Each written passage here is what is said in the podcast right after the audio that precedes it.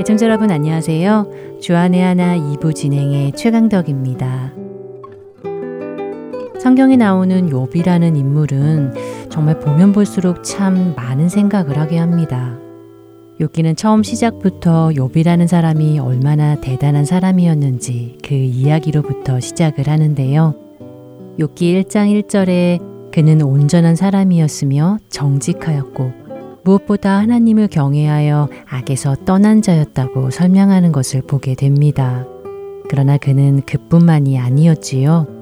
욥은 아들이 일곱에 딸이 셋이나 되는 데다 물질의 복 또한 어마어마했습니다. 그가 가진 양이며 소며 낙타며 가축들이 무려 9천 마리가 넘었다고 하니 그 많은 재산하며 또 그것들을 관리하는 종들은 또 얼마나 많았겠습니까? 이토록 하나님 앞에 온전하여 하나님의 풍성한 복을 누렸던 그를 성경은 동방 사람들 중에 가장 훌륭한 자였다고 기록하고 있는 것이지요. 그런데 우리가 잘 알듯이 그에게 어느 날 갑자기 이 모든 것이 한순간에 물거품처럼 사라지게 되는 기막힌 일이 생깁니다. 그 많던 가축들을 하루아침에 잃게 되는가 하면 10명의 자식들이 한날에 죽게 되는 끔찍한 일을 당하게 됩니다. 자식들 다 잃고 아내마저도 떠나버려 홀로 남은 욥. 그리고 이제는 자신마저도 온몸에 종기가 나 질그릇 조각으로 몸을 긁으며 죄 위에 앉게 되는 그는 정말 바닥 끝까지 내몰리게 된 것입니다. 누구보다 하나님을 경외하였고 악을 멀리했던 그에게 닥친 이 이해할 수 없는 고난들. 그런데 욥기 1장을 읽어보면 욥에게 이 고난이 시작되게 된 배경이 조금 의외입니다. 먼저 첫 찬양 들으시고 말씀 계속 나누도록 하겠습니다.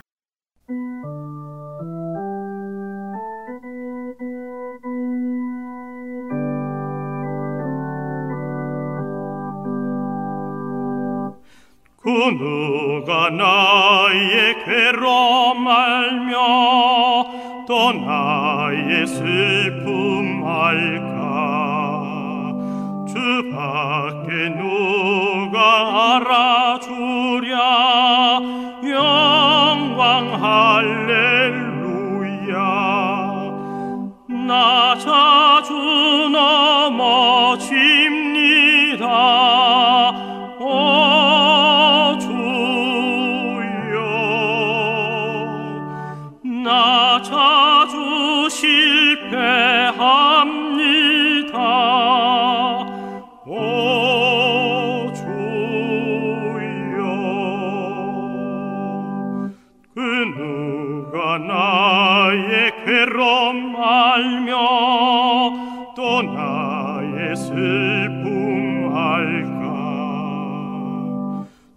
밖에 누가 알아주랴? 영광 할렐루야. 그 누가 나의 괴로움 알며 또 나의 슬픔 알까? 주 밖에 누가 알아주랴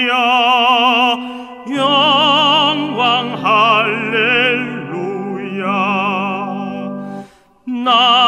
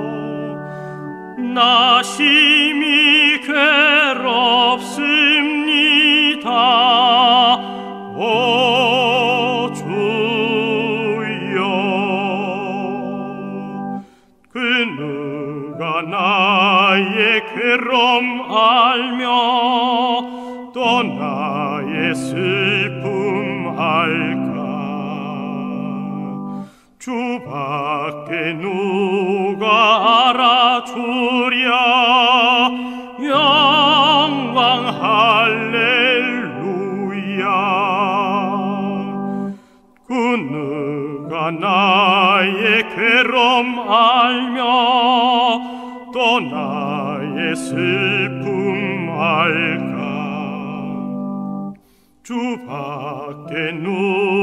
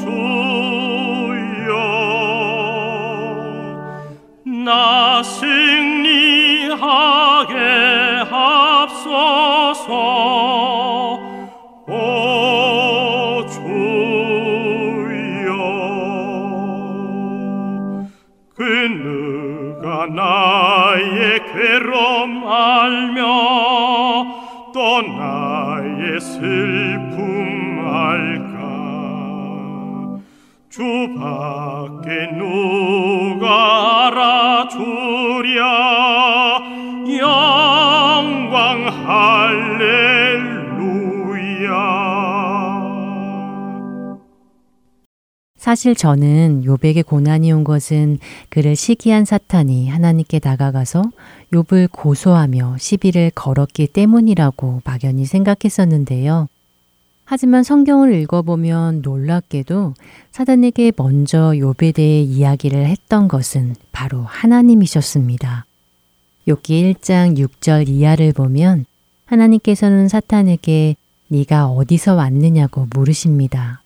이 질문에 사탄은 땅을 두루 돌아다니다가 왔다고 대답을 하지요. 그러자 하나님께서는 욥기 1장 8절에 이렇게 말씀하십니다. 여호와께서 사탄에게 이르시되 내가 내 종 욥을 주의하여 보았느냐 그와 같이 온전하고 정직하여 하나님을 경외하며 악에서 떠난 자는 세상에 없느니라. 땅을 두루 돌아다녔던 사탄에게 네가 내 종 욥을 보았느냐? 그처럼 온전하고 정직할 뿐만 아니라 나를 경외하고 악에서 떠난 자는 세상에 없노라고 자랑하시는 하나님이십니다. 다른 이도 아닌 사탄에게 욥을 자랑하시는 이 말씀에서 하나님께서 얼마나 욥을 신뢰하고 계시는지 느껴지십니까? 그런 하나님의 신뢰를 시기한 것인지 사탄은 욥이 어찌 까닭없이 하나님을 경외하겠느냐며 그가 하나님을 경외하는 것은 하나님께서 그에게 많은 소유를 넘치도록 부어 주셨기 때문이라고 욥의 믿음을 깎아내립니다. 그리고는 그의 모든 소유를 거두어 가시면 틀림없이 그는 하나님을 저주하고 말 것이라며 욥의 믿음에 도전을 하지요. 하나님이 허락하신 말에 사탄은 욥의 모든 소유, 자식들마저도 모두 빼앗아 갑니다. 그러나 욥은 주신이도 여호와시요 거두신이도 여호와이시니 여호와의 이름이 찬송을 받으실지니라라고 하는 놀라운 고백을 합니다. 첫 번째 도전에 실패한 사단은 이번에는 욥의 건강을 해치면 그가 하나님을 저주할 것이라며 다시 도전을 합니다. 그리고 하나님께서는 그런 사탄의 두 번째 도전도 허락하시지요. 하나님의 허락을 받은 사탄은 욥을 쳐 그의 발바닥부터 정수리까지 온몸에 종기가 나게 합니다. 그런 그의 모습을 보며 욥의 아내는 하나님을 욕하고 죽으라고 악담을 합니다. 재산도 잃고 자식도 잃고 병을 얻어 아내의 악담까지 듣게 된 욥. 그러나 그는 이런 상황에까지 내몰리면서도 그의 입술로 범죄하지 않았다고 욥기 2장 10절은 밝힙니다. 이런 욥의 모습을 보면서 하나님을 끝까지 경외하는 모습과 신실한 믿음이 정말 부럽다는 생각이 드는데요. 바로 그런 사람이었기에 하나님께로부터 이 세상에 이 사람보다 더 온전하고 정직하고 하나님을 경외하여 악에서 떠난 자는 없다라는 칭찬을 들었을 것입니다. 하나님께서는 욥의 믿음을 잘 알고 계셨고 그를 신뢰하셨습니다. 그렇기에 그를 사단의 손에 맡겨도 걱정하지 않으셨습니다. 한마디로 욥을 향한 자신이 있으셨던 것이지요. 그런 욥을 보면서 하나님께서는 나라는 사람을 보실 때 얼마만큼의 신뢰를 가지게 되실까 하는 생각을 하게 됩니다. 저에게 얼마만큼 자신감이 있으실지 말입니다. 만약 사탄이 저라는 사람을 두고 동일한 도전을 한다면 과연 하나님께서는 사탄에게 무어라 대답을 하실까요? 욥에 대해 하셨던 말씀처럼 그렇게 자신 있게 당당하게 대답을 하실 수 있으실지 말입니다. 어쩌면 근심 어린 눈빛을 하시며 머뭇거리시며 자신 없어 하실 것만 같습니다. 여러분은 어떠십니까?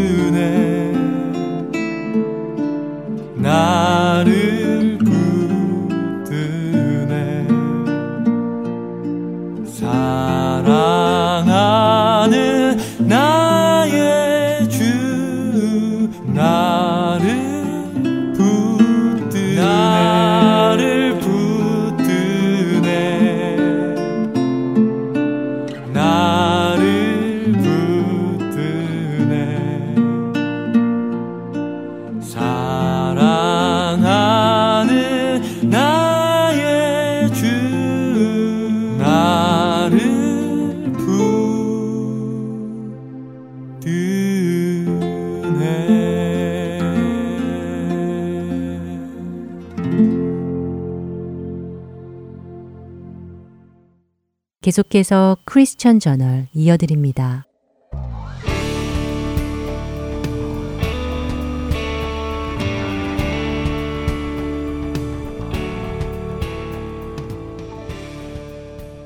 여러분 안녕하십니까? 4월 개편을 맞아 새롭게 크리스천 저널을 진행하게 된 최승진입니다. 크리스천 저널 이 시간은 세계 기독교계의 소식과 우리 기독교인들이 알아야 할 소식들을 한 주간 모아 전해드리며 우리 크리스찬들이 어떤 관점으로 이런 사건들을 보아야 할지 함께 생각해 보는 시간입니다. 먼저 뉴스를 전해드리겠습니다. 첫 번째 소식입니다. 미국 플로리다주의 한 대형 교회가 IS와 시리아 내전에 의해 희생당한 난민을 위해 30만 개의 도시락을 제작했다는 소식입니다. 플로리다 남부에 위치한 크라이스트 펠로우십 교회는 이틀간 도시락 만드는 날을 개최하여 지역에 있는 8개의 교회들과 연합하여 총 48만 9천 개의 도시락을 만들었고 이 중 30만 개는 월드 헬프라는 단체를 통해 중동 지역 난민 보호소로 보내고 나머지 20여만 개는 플로리다 지역에 도움이 필요한 사람들에게 나누어 주기로 했습니다. 이 행사를 주관한 필립 맥크레케는 이번 행사를 통해 여러 성도들이 힘을 합치면 큰 일을 감당할 수 있다는 것을 증명했다며 이번 봉사를 통해 많은 성도들이 지속적인 봉사의 삶을 살게 되기를 희망한다고 밝혔습니다. 다음 소식입니다. 법적으로 남성도 여성도 아닌 무성의 사람이 처음으로 인정되었습니다.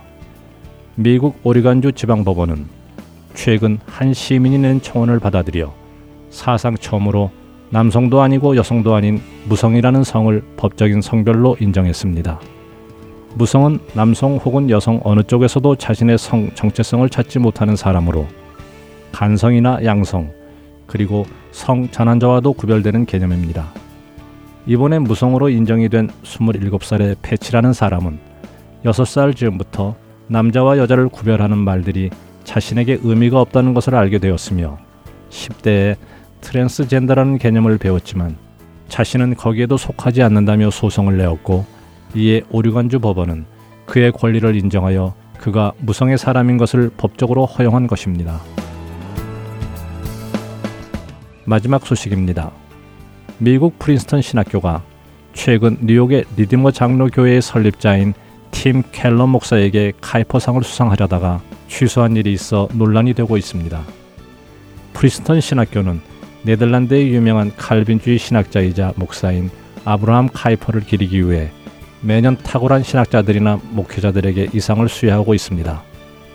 처음 팀 켈러 목사에게 카이퍼상을 수여하기로 결정했던 프린스턴 신학교 측은 켈러 목사가 혁신적인 신학자이자 교회 지도자로서 잘 알려져 있고 전 세계 주요 도시들을 대상으로 한 도시 선교의 촉매자 역할을 했기에 이상을 수여하기로 결정했지만 일각에서 PC USA와 연계된 진보적 신학교인 프린스턴이 보수적인 미 장로교 PCA 소속의 켈러 목사에게 이상을 주어서는 안 된다는 주장을 하기 시작했습니다. 결국 프린스턴 신학교의 크레이그 반스 총장은 여성과 성소수자들은 목사 안수를 받을 수 없다고 믿는 켈러 목사의 믿음을 프린스턴 대학은 지지하지 않는다는 것을 알리기 위해 올해 카이퍼상 시상을 취소한다고 밝혔습니다.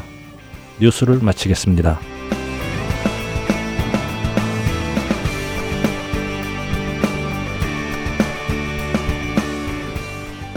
창세기 1장 27절은 하나님께서 사람을 창조하실 때 자기의 형상 곧 하나님의 형상대로 사람을 남자와 여자로 창조하셨다고 밝히 말씀하십니다.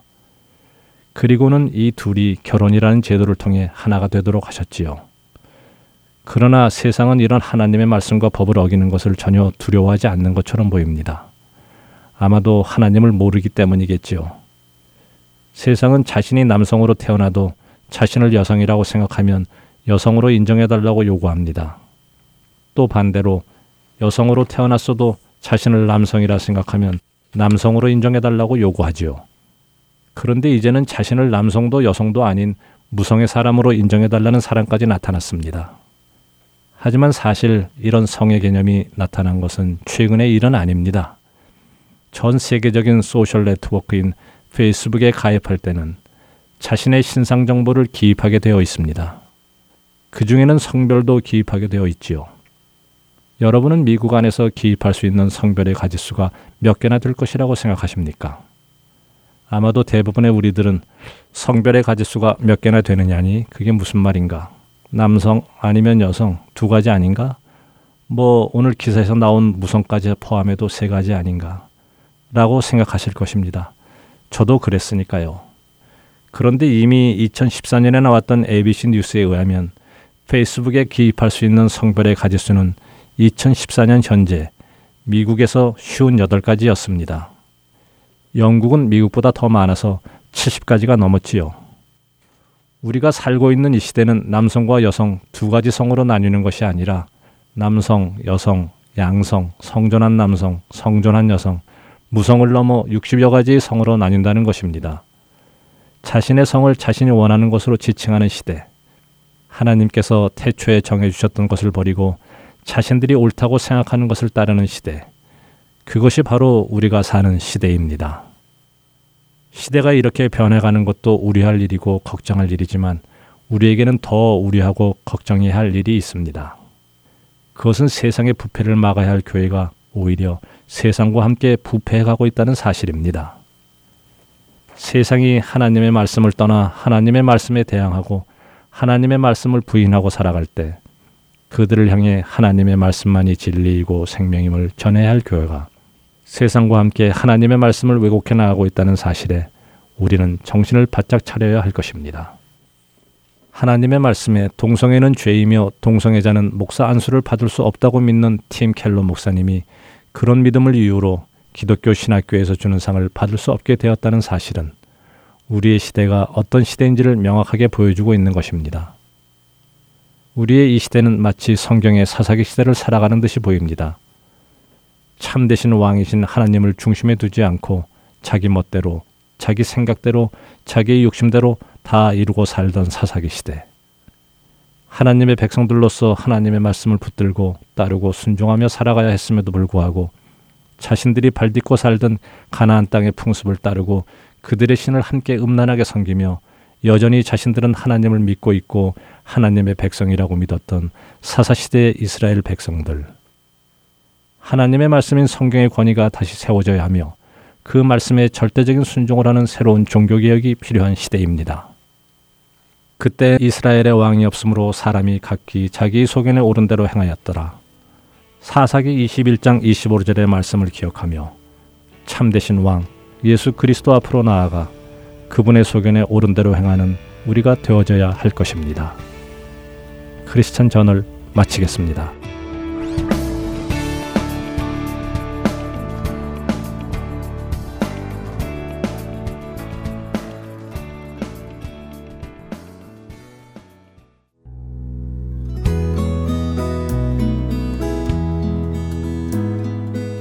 예, 안녕하십니까. 저는 일리노이즈 나일스에 있는 아시마트 정문 앞에 우리 복음 방송 CD를 배치하고 있는 이선호 봉사자입니다. 안녕하세요. 멤피스 테네시 파겐샵 오리엔탈 마켓을 하는 김종순입니다. 예, 저는 버지니아 세나빌 지역의 김영배입니다. 안녕하세요. 뉴저지 포트리에서 최준석 자원봉사자입니다. 예수 그리스도의 구원의 복음은 복음을 전달받은 사람들을 통해 끊임없이 전해져 갑니다. 여러분도 복음의 전달자가 되실 수 있습니다. 복음 전파 사역에 동참하실 분들은 전화번호 602-866-8999로 연락 주시기 바랍니다.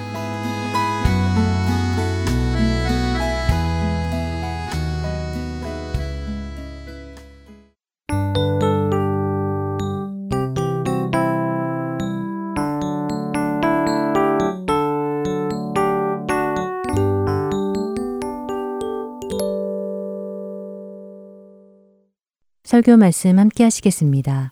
서울 베이직 교회 조정민 목사님께서 마태복음 28장 16절에서 20절의 말씀을 본문으로 무덤의 길, 부활의 길이라는 제목의 말씀 전해 주십니다.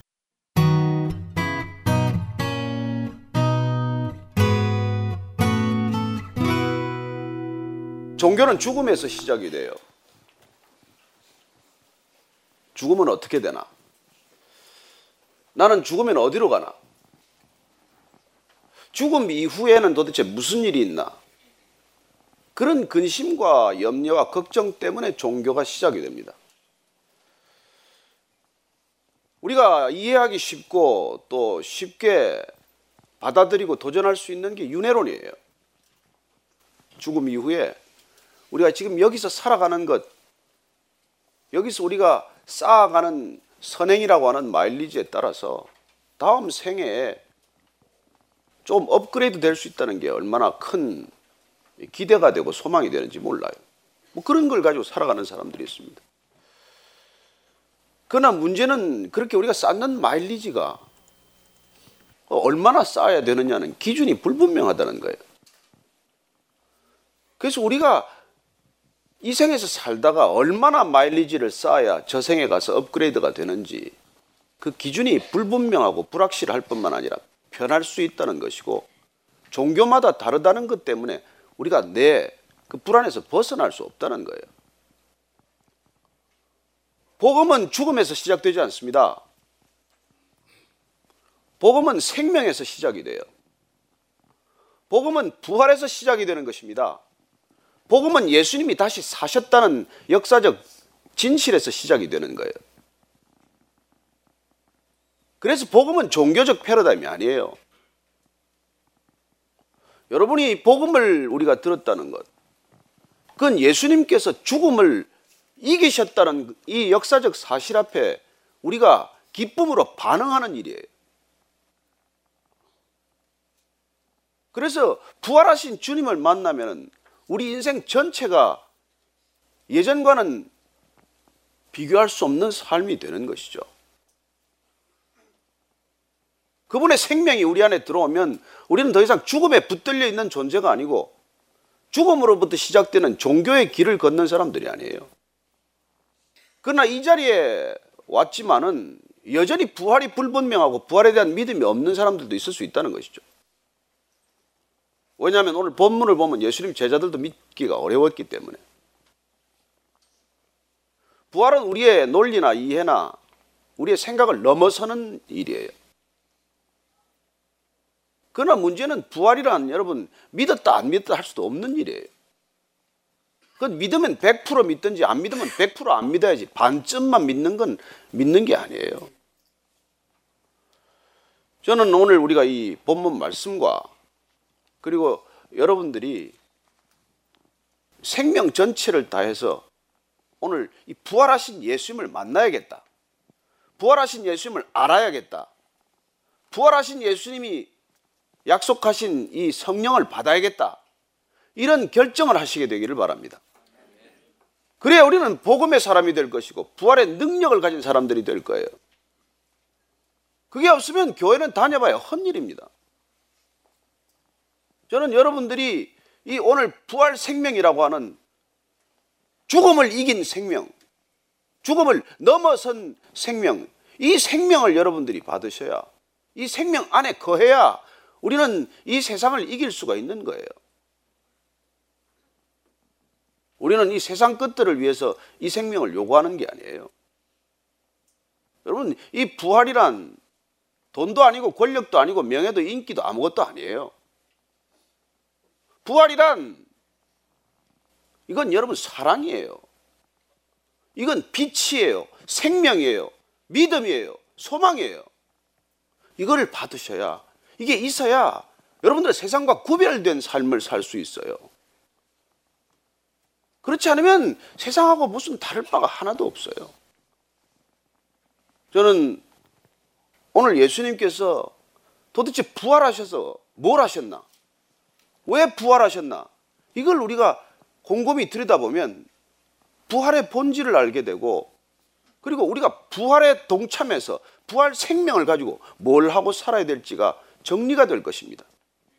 먼저 한번 16절 말씀 다시 읽을까요? 시작. 열한 제자가 갈릴리에 가서 예수께서 지시하신 산에 이르러 오늘 보니까 열두 제자가 아니고 열한 제자네요. 한 명은 어디로 갔습니까? 가론 유다는 자살하고 말았어요. 여러분 기억하십시오. 예수님이 불러서 예수님을 따라가다가도 낙오하고 탈락자가 생길 수 있다는 것입니다. 예수님이 직접 불러서 예수님과 직접 3년간 같이 살아도 여러분 탈락할 수 있다는 거예요.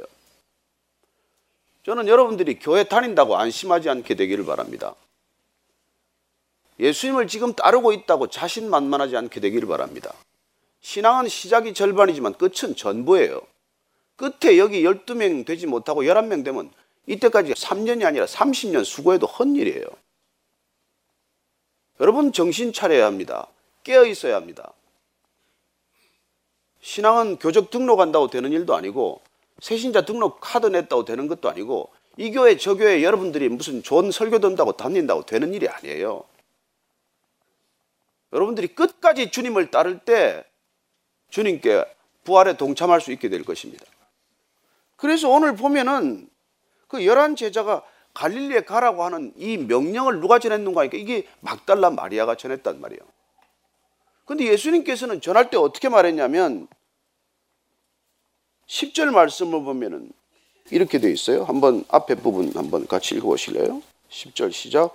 이에 예수께서 이르시되 무서워하지 말라. 거기 가서 내 형제들에게 갈릴리로 가라라. 거기서 나를 보리라 하시니라. 여러분 드디어 호칭이 달라졌어요. 예수님께서 지금 제자들에게 내 형제들이라고 말하고 계십니다. 여러분 예수님께서는 부활하셔서 그동안 그렇게 속썩이고 그렇게 될 것 같이 될성 부르지 않은 이 제자들을 형제 삼기 위해서 지금 갈릴리에서 만나시겠다는 거예요. 복음서를 찬찬히 들여다보십시오. 예수님께서는 제자들 만난 이외에 누구 만나지 않았어요. 예수님이 부활하신 목적은 오직 제자들한테 집중하기 위한 거예요. 그 산으로 부르셔서 예수님께서는 이 제자들, 정말 바닥까지 떨어진 제자들, 다시 희망이 없는 제자들, 아무짝에도 쓸모없다고 스스로 자괴감에 빠져 있을 제자들을 다시 이렇게 세우셨다는 것입니다. 저는 우리가 어떤 실패와 어떤 실수와 어떤 실족을 경험하더라도 주님께 붙어 있기만 하면 주님의 부르심에 귀만 기울이면 주님이 부르심을 따르기만 하면 아니 그 주님을 만나기 위해서 갈릴리 처음 주님을 주라고 고백했던 그 자리에 가기만 하면 다시 일어설 수 있다는 것을 기억하십시오. 우리는 주님을 떠날 수도 있고 버릴 수도 있지만 주님은 우리를 버리지 않으시기 때문입니다. 우리는 우리 자신에게 아무 희망이 없을 때라도 주님은 우리 안에 여전히 소망을 두고 계시기 때문입니다. 그분은 우리를 다시 쓰시기로 결정하셨어요. 근데 그분은 정말 버려도 마땅히 버려야 하고 야단치도 그냥 눈물이 쏙 빠지도록 야단쳐야 될 그 제자들을 다시 부르셔서 다시 이렇게 세우신다는 것입니다. 그분이 우리의 주님이고 그런 분이 우리 예수님이기 때문에 우리는 목숨을 들여도 아깝지 않은 분이라고 말씀하는 것이죠. 17절 말씀 읽습니다. 시작. 예수를 배웠고 경배하나 아직도 의심하는 사람들이 있더라. 예수를 배웠고 경배하죠. 그리고 하나님을 보면 당연히 우리는 경배하게 되어 있습니다. 경배란 나를 내려놓고 그분께 사체, 오체를 이렇게 다 땅바닥에 엎드리는 행동이에요. 저는 하나님을 정말 만난 사람은 유일한 반응, 태도가 예배하는 태도라고 믿습니다. 정말 그분이 하나님을 만났으면 여러분 하나님 앞에서 나를 어떻게 내가 고개를 뻔히 들고 그 눈을 쳐다보고 있겠습니까? 우리는 두려움에 사로잡히게 마련이고 그분 앞에 무릎을 꿇게 되어 있고 땅에 엎드리게 되어 있어요. 그래서 우리는 그런 예배를 드린다는 것은 여러분 내가 드리겠다는 게 아니라 예배를 드릴 수밖에 없는 그런 경험을 하게 되는 것이죠. 그러나 정말 예배를 경험한 사람은 어떤 사람 앞에서도 겸손해요. 저는 여러분들의 얼굴이 당당하기를 바랍니다. 얼굴에 빛이 나기를 바랍니다. 얼굴에 두려움이 사라지게 되기를 바랍니다. 무덤을 가야 두렵지 왜 무덤을 벗어난 삶이 두려움을 그렇게 느끼겠습니까? 그리고 우리가 부활이란 그렇게 믿기 어려운 사실이에요. 또 부활하신 모습도 우리가 생각하는 것과는 조금 다를 수 있겠죠. 왜냐하면 막달라 마리아도 예수님 못 알아봤어요. 부활하신 예수님을.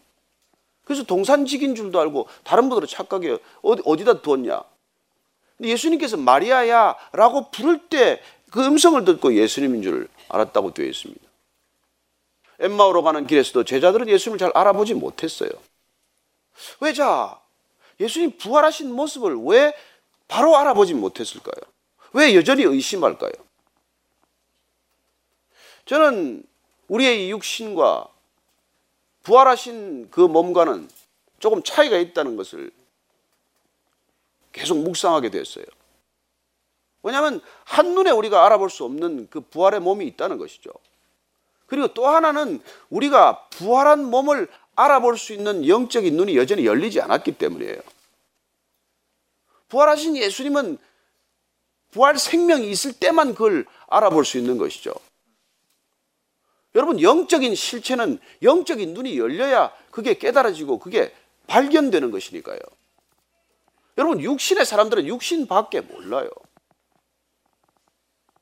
그래서 저는 우리가 이 정말 예수님을 알아간다는 것, 그리고 이 부활의 생명에 대한 믿음과 소망과 사랑을 가지게 되었다는 것은 여러분 이 세상에서 어떤 것과도 비교할 수 없는 축복이에요.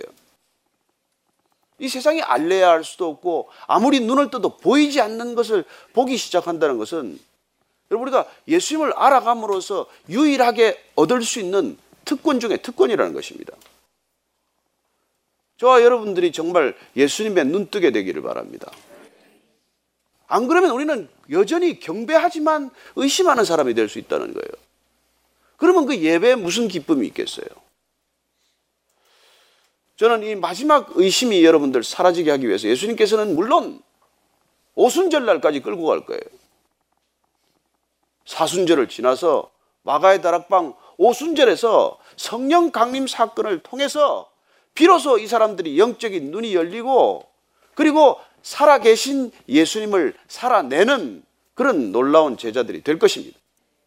그러나 그때까지는 제자들이 아직도 의심하는 제자들이 있더라. 잘 아시는 대로 도마 의심하는 도마는 예수님 자기가 안 계실 때 거기 잠깐 다녀가신 것을 알고 나는 내가 봐야 믿겠다. 나는 그분 손 손에 못자국을 내가 만져봐야 알겠고 옆구리 창자국을 내가 손가락을 넣어봐야 내가 알겠다. 라고 했을 때 그렇게 정직한 의심에는 예수님께서 정직하게 응답해 주셨습니다. 야 도마야 너 만져보고 그러면 한번 손가락 넣어봐라 그러면 그렇게 해야 꼭 믿겠거든. 그렇게 해봐라. 그랬더니 도마가 그렇게 했습니까? 그냥 뭐 화들짝 놀라가지고 다 들었구나. 예수님이 내 얘기 내 생각을 다 알고 계시는구나. 나의 주 나의 하나님. 그런 고백이 나오는 것이죠. 그러나 도마에게 뭐라고 말씀하시고 도마에 내가 본고로 믿느냐? 보지 않고 믿는 자는 복되도다. 저는 여러분들이 복 있는 사람 되기를 바랍니다. 그분은 자기의 권세를 단 한 번도 자기 자신을 위해 쓰신 분이 아니에요. 오늘 한번 보십시다. 계속해서. 자, 18절 말씀 시작. 예수께서 나와 말씀하여 이르시되 하늘과 땅의 모든 권세를 내게 주셨으니 자, 이 제자들이 아직도 의심하고 있는 제자들에게 예수님께서 첫 번째 선언입니다. 내게 하늘과 땅의 모든 권세가 있다는 거예요. 여러분, 하늘과 땅의 모든 권세가 있다는 것 무슨 말일까요? 제가 어젯밤에 이 말씀을 묵상하면서 여러분 예수님께서는 나로 말미암지 않고는 아버지께로 올 자가 없다고 이미 말씀해 주셨어요. 예수님은 하늘과 땅을 연결하는 유일한 권세입니다. 그분은 하늘과 땅의 모든 권세를 가졌기 때문에 그분만이 길이요, 진리요, 생명이라고 우리가 고백하는 것입니다. 이 땅에서 우리가 하늘로 가기 위해서는 유일한 길, 유일한 생명, 그게 예수님이라는 거예요. 그게 예수님이 내게 모든 하늘과 땅의 권세를 가졌다는 것입니다. 자칫 우리가 잘못 이해하면 이 권력이 정치 권력입니까?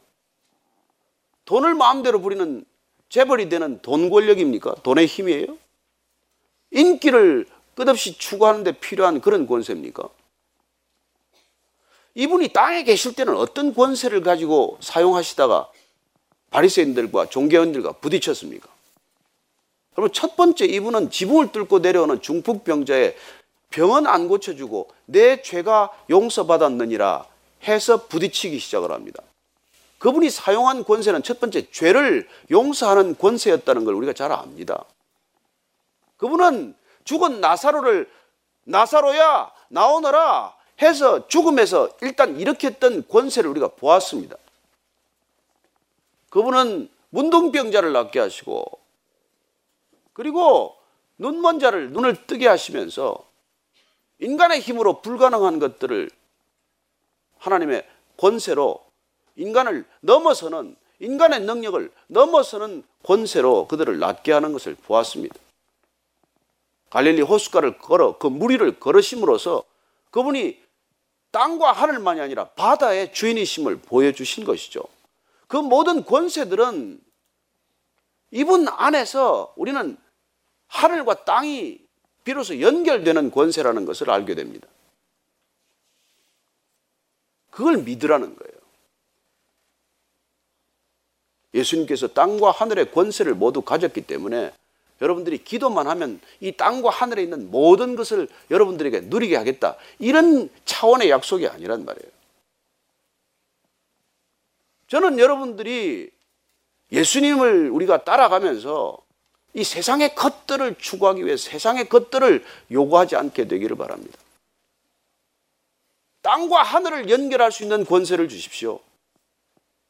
내게 용서할 수 있는 능력을 주시고 내가 정말 낮아져서 사람을 섬길 수 있는 능력을 주시고 정말 내가 잃어버린 영혼이 있다면은 우리에 있는 아흔 아홉 마리의 양을 두고 한 마리 양을 잃어버린 양을 찾아갈 수 있는 권세를 주십시오. 여러분 그런 권세를 달라는 것이죠. 우리가 누리고 있는 기득권을 내려놓을 수 있는 권세를 주십시오. 내가 내 마음대로 할 수 있지만은 내가 나를 버릴 수 있는 권세를 주십시오. 여러분, 이게 그리스도인의 권세예요. 이 권세를 가지고 십자가를 피하게 해달라는 게 아니지 않습니까? 하늘과 땅의 권세를 주셨으니 주님, 저도 제 십자가를 질 수 있는 권세를 주십시오. 이게 크리스찬이에요, 크리스찬. 여러분, 세상 것들은 여러분 그냥 열심히 하십시오. 그럼 세상 것 얻을 수 있어요. 그걸 왜 자꾸 예수님한테 달라고 그러세요? 여러분 뭐 저기 저 하버드 비즈니스 리뷰 이런 거 열심히 보고 돈 벌일 있으면 여러분 그건 세상에 다 지혜가 있어요. 돈 버는 팁이 있어요. 여러분 돈을 구하기 위해서 우리가 예수님께 기도합니까? 그래 물론 예수님께서는 능력 주시는 자 안에서 능력 주실 거예요. 전제는 무엇입니까? 내 말이 너희 안에 거하면 너희들이 내 뜻을 알면 마태복음 6장 33절은 뭐예요? 너희들은 먼저 하나님의 나라와 그 의를 구하라. 하나님의 권세는 가지고 뭐라는 거예요? 하나님의 나라와 그 의를 구하는 권세를 주시면 그걸 먼저 구하라. 그러면 너희들이 이 땅에 살아갈 때 필요한 건 내가 주나 안 주나 봐라. 순서가 바뀌지 말란 말이죠. 주님이 지신 십자가와 십자가에서 부활하신 주님까지 만났다면 그러면 우리는 무슨 권세를 우리가 구해야 하느냐는 것이죠. 그건 주님께서 이 땅에 죄를 용서하셨던 것처럼 용서할 수 없는 사람을 용서하는 권세, 사랑할 수 없는 사람을 사랑하는 권세, 그리고 영원히 죽음에서 허덕일 수밖에 없는 사람을 빛으로 인도하는 권세. 이런 권세를 우리가 구해야 하지 않겠습니까? 그리고 그런 권세를 여러분들이 마음껏 사용하셔야 되지 않겠습니까? 우리가 세상 사람만도 못한 그런 그런 신앙을 가지고 우리가 이 세상을 바꿀 수 있다고 믿으십니까? 저는 주님께서 모든 권세를 주셨다는 말씀을 하시는 그 이유를 잘 새겨 듣게 되기를 바랍니다. 이 권세 가운데 여러분 돈이나 권력이나 무슨 인기가 뭐 어른들 그래서는 안 될 거라고 저는 믿습니다. 그래서 그런 권세를 우리가 가졌기 때문에 그런 권세를 가진 주님을 만나면 해야 할 일이 뭔지를 지금 말씀해 주시는 것이 우리가 말하는 이 위임 명령, 지상 명령, 대위임 명령 그걸 우리한테 지금 마지막으로 말씀해 주시는 것이죠. 19절 20절 말씀입니다. 시작. 그러므로 너희는 가서 모든 민족을 제자로 삼아 아버지와 아들과 성령의 이름으로 세례를 베풀고 내가 너희에게 본받 모든 것을 가르쳐 지키게 하라. 볼지어다 내가 세상 끝날까지 너희와 항상 함께 있으리라. 여러분 여기서 핵심은 뭘까요? 한마디만 골라라면 여기 여러분 제일 중요한 게 제자 삼으라는 제자를 만들라는 거예요. 주님께서 지금 제자들을 위해서 지금 부활하신 거예요. 아니 그분은 죽음을 이기셨지만은 지금 부활 생명으로 하고 있는 일이 뭐예요 지금? 제자를 다시 일으키는 일이에요. 그리고 그 제자들에게 지금 당부하는 게 뭐예요? 모든 권세가 나한테 있기 때문에 너희들은 제자를 또 낳으라는 거예요. 제자를 다시 삼으라는 것입니다. 그래서 제자를 삼기 위해서 예배당을 차리고 사람들을 불러 모으라는 게 아니에요. 가라! 고! 여기서부터 시작하라는 거예요. 여러분, 그 당시 랍비들은 다 불러 모아서 자격된 사람들 골라서 선발하는 제도 아닙니까? 그러나 주님께서 제자들에게 가서 제자로 부르셨고, 제자로 삼으셨고, 또 갈릴리로 가서 제자를 또 부르시고, 왜 우리가 가야 하느냐 말이에요. 가야 하느냐 말이에요. 큰 빌딩 짓고 오라 그러면 되지. 왜 가야 되느냐고요. 가야만 만날 사람이 있기 때문이죠. 우리가 안 가면 못 만날 사람이 거기 있기 때문이에요. 여기 이렇게 큰 집 짓고 오라 그러면 못 오는 사람이 있다고요. 그래서 예수님께서는 제자로 부르셨지만 come, follow me 부르셨지만은 이제 때가 됐으니까 내가 모든 권세를 가진 분이라는 걸 알면 고 가란 말이에요. 가란 말이에요. 어디로 가야 돼요? 어디로 가야 돼? 그게 저와 여러분의 기도 제목이에요. 어디로 가란 얘기예요? 그래서 예수님께서 또 갈릴리로 또 가라 그러셨고 일터로 가라. 거기 돈 벌러 가는 게 아니에요. 더 이상 돈 버는 곳 아니에요. 뭐 그 정도 돈은 딴 직장 가면 못 봅니까? 거기 가야 할 이유가 있다면 나를 보내셨다면 거기 제자 삼으러 가야 돼요. 여러분 예수님을 만난 사람, 부활 생명이 내 안에서 꿈틀거리기 시작하는 사람은 누군가에게 다가가게 되어 있잖아요. 그리고 가서 제자 삼고 가서 세례부터 주라는 거예요. 세례가 먼저입니다, 순서가. 세례 받을 만한 자격이 있어 세례 받는 거 아니에요. 여러분 세례란 세례를 받는 순간 본인도 모르는 사이에 거기 부활 생명이 접붙임이 시작이 되기 때문이에요. 그래서 여러분 부활 생명이 나한테 와야 그래야 제자가 되기 시작하기 때문이에요. 제자를 만들어서 세례를 주는 게 아니에요. 세례를 먼저 주면 제자의 삶이 시작이 되는 우리가 상상할 수 없는 신비한 일이 시작이 되는 거예요. 그렇게 오늘 주님께서는 우리에게 놀랍게도 그 미션을 주시. 이건 이게 미션이란 말이에요. 그래서 이걸 위해서 돈도 버시고, 이걸 위해서 정치도 하시고, 이걸 위해서도 교수도가 되시고, 이걸 위해서 그 인기인도 되고 그렇게 하라는 거란 말이에요. 그러면 주님께서 채워주시나 안 채워주시나 보면 될 거 아닙니까? 그리고 안 채워주시면 채워줄 때까지 기다리면 될 것 아닙니까? 그런데 놀랍게도 그냥 가는 게 아니라 내가 하는 게 아니라는 거예요. 너 선교 네가 하는 거 아니야. 전도 네가 하는 거 아니야. 가르치는 것도 네가 하는 거 아니야. 그래서 지금 그걸 기억하라고 내가 세상 끝날까지 너희와 항상 함께 하리라고 약속하신 거예요. 여러분, 땅과 하늘을 잇는 일은 인간의 역할이 아니에요. 인간의 능력이 아닙니다. 예수님께서 친히 하시는 일이에요. 우리가 순종하면, 우리 자신을 내어드리면, 우리 자신이 통로가 되면 우리 자신을 주님께 쓰실 수 있는 그냥 도구가 되면 그분이 친히 하실 거예요. 그래서 예수 그리스도 믿는다는 것 혼자 못 합니다. 누군가의 도움이 있어야 돼요. 크리스천 혼자 못 삽니다. 주님께서 내버려 두질 않으세요. 여러분 혼자인 것 같아도 혼자 있을 수도 없습니다. 눈을 들어 산을 보라. 너의 도움이 어디서 오나? 예, 그분이 우리를 눈동자처럼 지켜보고 계신다는 이 믿음이 없으면 여러분 눈앞에서 우리는 벌거벗은 것처럼 살겠죠. 저는 여러분들이 안심하고 고 할 때 그냥 떠날 수 있게 되기를 바랍니다. 근데 여러분 가도 가도 가도 가도 끝까지 가면 자기 자신한테 돌아와요.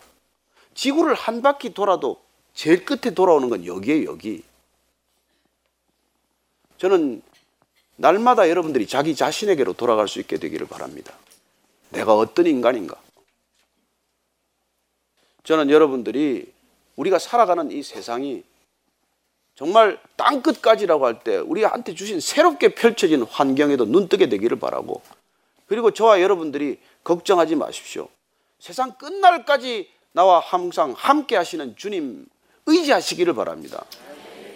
그분을 진정으로 의지하면 그분께서 하시는 것을 우리가 보는 그런 놀라운 경험과 특권을 누리게 될 것입니다. 한 주간도 그렇게 사시고 일생 동안 그렇게 사시고 그렇게 항상 함께 하시던 주님의 앞에 여러분과 저가 설 수 있게 되기를 바랍니다. 오늘 같이 기도할 때는 정말 부활하신 주님 내 안에 계셔서 내가 이 부활 생명의 능력을 날마다 경험하게 하여 주옵소서 그렇게 한번 간절히 기도하겠습니다. 살아계신 하나님 아버지 한 분 한 분의 생애가 주님께 온전히 붙들려 부활 생명에 온전히 붙들려 죽음을 이기고 죽음을 넘어서고 그리고 영원을 이미 누리는 놀라운 믿음의 사람들 다 되게 하여 주옵소서. 예수님 이름으로 기도합니다. 아멘.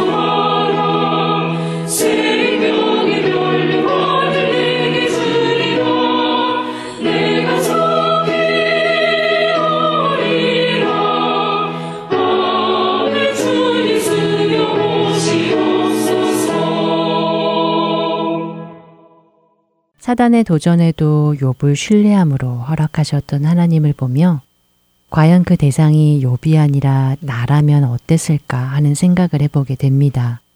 사단은 하나님께 저의 무엇을 치면 제가 하나님을 저주할 것이라고 도전할까 말이지요.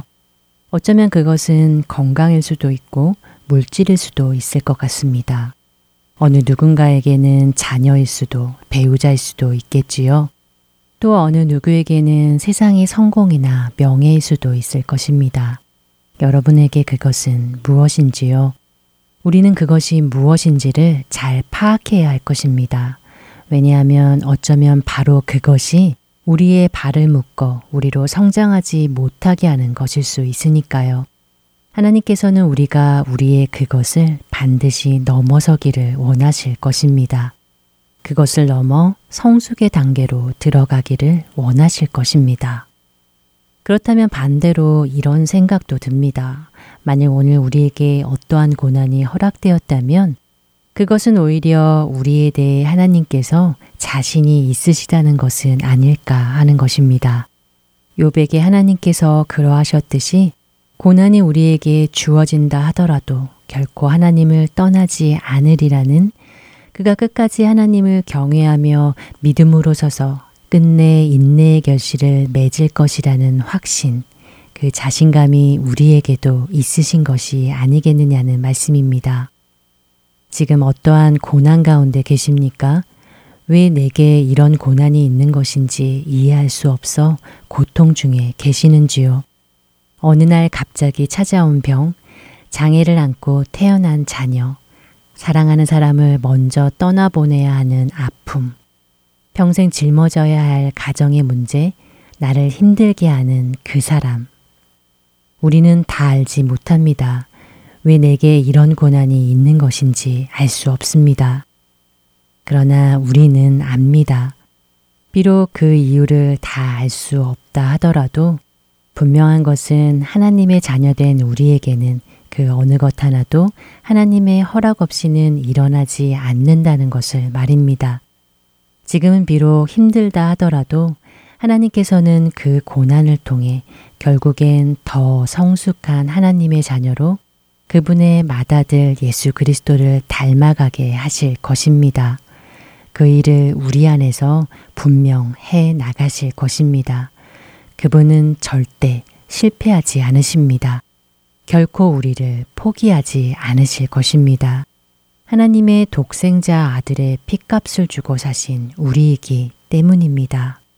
아들의 생명을 주고 얻은 저와 여러분이라는 것 다시 한번 기억하며 끝까지 주님을 신뢰하며 고난 중에도 주님을 찬양할 수 있는 우리 되기 소원하며 주안의 하나 2부 여기서 마치도록 하겠습니다. 지금까지 구성과 진행의 최강덕이었습니다. 안녕히 계세요. 주가 보이신 생명의 길 나 주님과 함께 상한 마음을 들이며 주님 앞에 나가리. 나의 의로움이 되신 주 그 이름 예수. 나의 길이 되신 이름 예수. 생명의 길 나 주님과 함께 상한 마음을 드리며 주님 앞에 나가리. 나의